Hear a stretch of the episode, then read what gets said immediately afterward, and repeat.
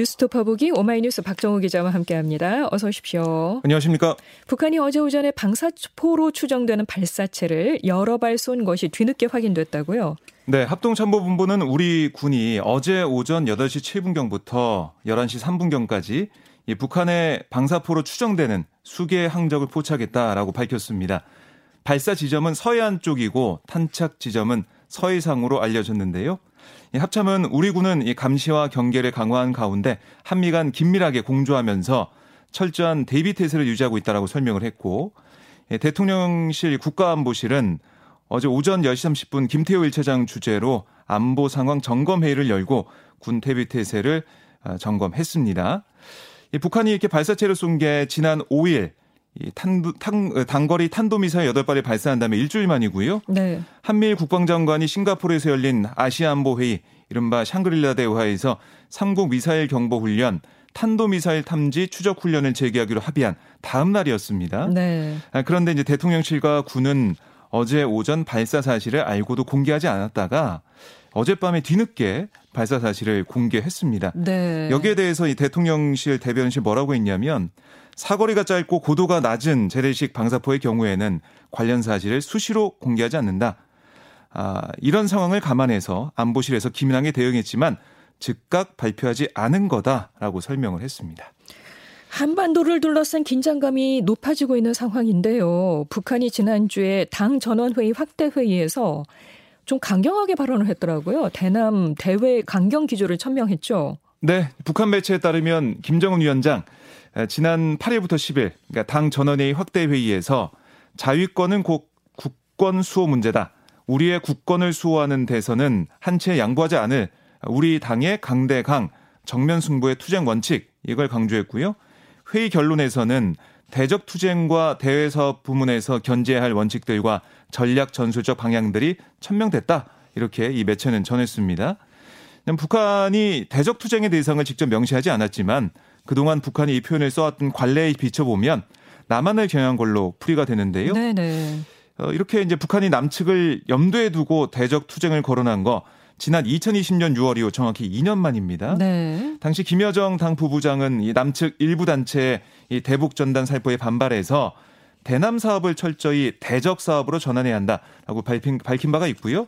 남북 통신 연락선을 차단하고 개성 남북 공동 연락사무소를 폭파하면서 한반도 긴장이 최고조에 달했던 적이 있습니다. 그렇죠. 네, 이렇게 다시 대적 투쟁을 꺼내든 거 예, 투쟁 원칙으로 언급한 강대강 기조에 맞춰서 윤석열 정부의 이제 북한은 우리의 적 이 발언에 맞대응한 성격으로 풀이가 되고요. 특히 전술 핵탄두 탑재가 가능한 단거리 탄도미사일 도발 등으로 남측에 대한 핵 선제 타격과 동시 타격 능력을 계속해서 확충해 나갈 거다. 이런 관측이 나오고 있습니다. 그러니까 실질적인 준비를 마친 것으로 보이는 또 이제 북한의 핵실험 강행 여부에 이목이 쏠리고 있습니다. 네. 정부도 핵실험을 비롯해 북한의 강경한 행보를 예상하며 대비에 나선 상황이죠. 어제 이제 이종석 국방부 장관이 샹글리아 대화에서 한 연설을 보면 북한 비핵화 필요성을 역설하면서 이 모든 계획이 현실화하기 위해서는 강력한 힘이 뒷받침돼야 한다. 북한 핵 미사일 위협 억제를 위한 미국의 확장 억제 실행력을 강화하고 한국군의 대응 능력을 획기적으로 증강시킬 거다. 이렇게 말을 했고요.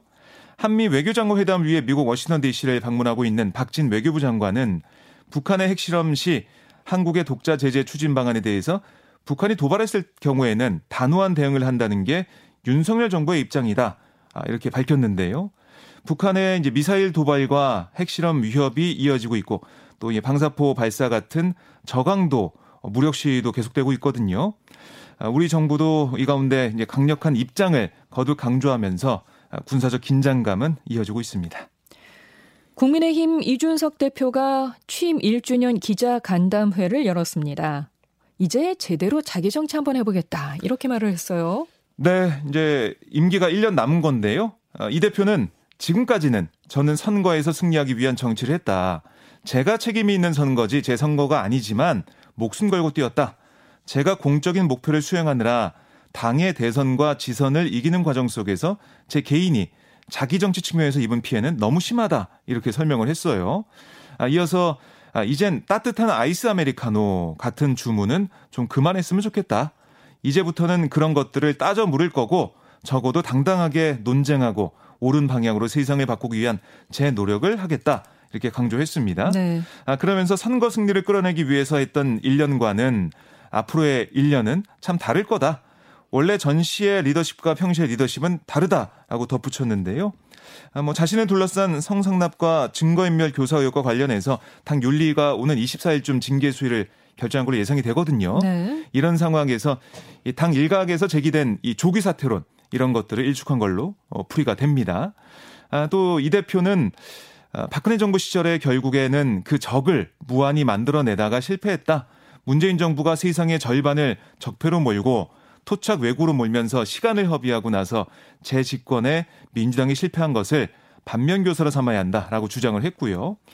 또 이제 어제 기자들이 또 물어보고 관심 있게 지켜본 건 바로 정진석 의원과의 아, 설전입니다. 네. 그러니까 최근 이 정진석 의원의 공천 관련 문제 제기에 대해서 아, 이 대표는 뭐라고 했냐면 지방선거 공천 권한도 줬는데 아, 최소한 고맙다 이런 소리는 못 들을 망정 선거가 끝나고 나니까 저를 공격하는 건 무슨 상황이냐라고 꼬집기도 했습니다. 이 정진석 의원은 뭐 직접적인 대응이나 이런 건 없거든요. 그러니까 이렇게 정 의원과의 설전이 마무리가 될지 갈등의 불씨로 남아 있을지 또 이 대표의 색채가 어떻게 드러날지 좀 지켜봐야겠습니다. 네, 네.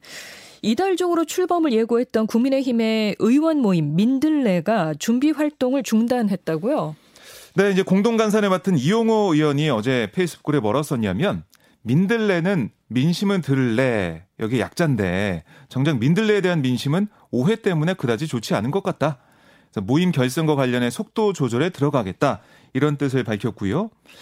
아, 민들레 호 씨가 당이나 아, 정부의 도움이 아니라 갈등 요인이 돼서는 안 된다. 민들레 열차를 잠시 멈추고 의견을 나눠보는 게 필요하다. 아, 이렇게 강조를 했습니다. 그러니까 모임 멤버들 사이 얘기를 들어봐도 일단 윤 대통령의 최측근으로 분류되는 장재원 의원도 모임 분사 선언 했지 않습니까? 네. 권성동 원내대표에 대한 얘기를 하면서 자기는 참여하지 않겠다라고 강조를 했는데요. 어쨌든 당 지도부와의 정면 충돌을 피하고 친윤계 내분설도 뭐 조기에 진화돼서 안도하는 기류가 감지되기도 하고요. 네. 실제 모임 멤버들 사이에서는 당 안팎의 비난 어린 시선을 감수할 만큼 실익이 있는지 고민하는 분위기가 있는 것으로 알려지고 있습니다. 그래서 어쨌든 이 논란의 소지는 여자점에서 모임을 하지 않는 게 낫지 않냐 이런 의견까지 나오고 있거든요. 네. 내부 논의를 거쳐서 모임 발족을 재추진할 경우 뭐 친윤 세력화를 우려하는 시선 속에서 언제든 이 개파 논쟁이 불붙을 가능성이 있다. 아, 이런 겁니다. 이번 주 진행될 운영진들의 향후 계획 논의에 주목이 되고 있습니다. 그러면 민들레가 어떻게 될지는 좀 더 상황을 지켜봐야 되는 거네요. 네, 이번 주까지 봐야 될 것 같습니다. 예. 자, 그런데 이번에 국회에 입성한 안철수 의원이 현 정부의 검찰 편중 인사 논란에 대해서 한마디를 했습니다. 네, 안 의원은 언론 인터뷰에서 다양해야지 사고의 폭이 넓어지고 여러 가지 문제점 또는 리스크에 대해서 미리 검증이 되고 그러면서 더 경쟁력이 있는 거다. 처음 보통 보면 너무 능력주의에 이렇게 휩싸이다 보면 다양성이 가진 힘을 간과하기 쉽다. 이렇게 지적을 했습니다. 그 예도 하나 들었는데요. 아니어는 이제 자신이 벤처기업을 할 때 10명의 천재가 모여서 벤처기업을 만든 것과 천재는 아니고 보통 사람들이지만 굉장히 다양한 전공과 성별과 나이에서 다양한 10명이 서로 경쟁하게 되면 천재 10명보다 다양성 10명이 이긴다. 아, 그게 다양성의 힘이다. 라고 강조를 했습니다. 네. 아, 그러면서도 아니어는 뭐 비판하기보다는 처음에는 뭐 지켜보자는 입장이다. 이렇게 말을 했고요. 또 정부가 아, 국민들이 보기에 잘못된 방향으로 간다고 하면 거기에 대해서는 아, 제 정치적인 이해실과 상관없이 냉정하게 아, 이런 부분들에 대해서는 잘못된 방향으로 가고 있는 부분이 있다면 얘기를 하겠다. 아, 이렇게 밝혔습니다. 네. 이뭐 차기 당권 도전은 물론 대권 도전까지 예상되는 안 의원이 당내에서 현 정부의 인사와 정책에 대해 어떤 목소리를 낼지 이것도 좀 관심이 모아지고 있습니다. 네. 더불어민주당의 우상호 비상대책위원장은 취임의 일성으로 당내 강성 팬덤과 이를 둘러싸고 빚어지는 개파 간의 신경전에 대해서 경고를 했습니다. 네, 우상호 위원장은 수박 이런 단어를 쓰는 분들은 가만히 안 두겠다. 어떻게 같은 구성원에게 그러느냐. 심지어 공당 대표라는 분에게 수박이라고 하기도 하는데 자기 모면이다. 이렇게 강하게 비판했어요. 네. 이어서 인신공격, 흑색선전, 개파적 분열의 언어는 엄격히 금지하겠다. 당의 주요 인사, 의원 신분을 가진 분들은 특히 더 절제된 언어를 사용해달라라고 당부를 했습니다. 수박이란 단어가 그러니까 이재명 의원의 지지자들이 경선 상대던 이낙연 전 대표를 비롯한 친문계, 이낙연계 정치인들에게 겉과 속이 다르다라고 비판하면서 부른 건데요. 비대위원장으로 정식 인준을 마친 뒤 첫 공개 석상에서 우상호 비대위원장이 당내 강성 지지층의 행태에 제동을 걸고 또 의원들을 향해서도 자제를 당부한 겁니다. 그러니까 민주당의 대선 지방선거 연패 원인 중 하나로 팬덤 정치가 당 안팎에서 지목된 만큼 패임 무석과 혁신 방향을 준비해야 하는 비대위 차원에서 좀 근절해 나가겠다. 이런 뜻으로 해석이 되고요. 네. 전당대회를 앞두고 개파 갈등이 걷잡을 수 없이 확산한 것을 차단하고 막 출범한 비대위의 권위를 뭐 세우겠다 이런 의도도 읽히고 있습니다. 아, 우 위원장은 감정을 건드리는 언어를 쓰기 시작하면 비대위가 정리하기 매우 어렵다. 원내대표 때에도 쓸데없는 발언하는 의원들을 가만히 두지 않았다. 조심들 하셔야 할 거다. 이렇게 또 강하게 강조를 했습니다. 예, 그렇게 이 더불어민주당 내 하나가 되기를 이제 얘기를 하면서 건강한 토론을 강조했는데 개파 간의 갈등을 가라앉힐 수 있을지는 미주수인 것 같아요. 그러니까 어제도 이제 친 이재명계 의원인 민주당 김남국 의원과 비 이재명계인 이현욱 의원이 계속 뭐 설전을 벌이는 모습이었는데요. 예, 예. 철험회라는 초선 모임 이 해체를 두고 설전을 벌였습니다. 아, 김남국 의원은 어제 페이스북 글에서 아, 어떻게 철험회를 해체하라는 주장이 나오는지 이해가 안 된다. 너무 생뚱맞다. 지금까지 개파 정치로 천수를 누렸던 분들이 느닷없이 개파 해체를 선언하고 영구처럼 개파 없다고 하면 잘못된 개파 정치가 사라지냐 이게 비판했고요. 아, 그러자 이원욱 의원은 아니 그저께 개파 정치 해소를 강조를 했는데 당에 존재하는 민주주의 4.0, 더 좋은 미래, 민평년, 철험회 등 모든 개파를 해소해야 한다. 이렇게 재차 밝혔습니다. 네. 이인영 의원도 SNS에 이재명 의원과 소영기 전 대표 책임론을 거론하면서 이낙연계, 뭐 정세균계 모임이 해산했다니 여타 모임들도 그에 발맞출 필요가 있다. 아, 이렇게 개파 해체를 강조했는데요. 비대위를 중심으로 당내 개파 갈등이 좀 잦아들지 전당대회를 앞두고 파열음이 더 커질지 관심이 모아지고 있습니다. 그 향후 전당대회 룰이 또 문제가 될 수 있겠죠. 네, 우상호 위원장이 어제 기자간담회에서 대의원 제도는 특정 지역 편중 현상을 막기 위해 만든 지역 균형 전략의 하나고 고민이 반영된 제도를 폐지하는 것은 바람직하지 않다. 이렇게 얘기했어요. 그러면서도 2, 3년 사이에 당원이 굉장히 많이 늘어나면서 당원 의사의 반영 비율이 너무 작다.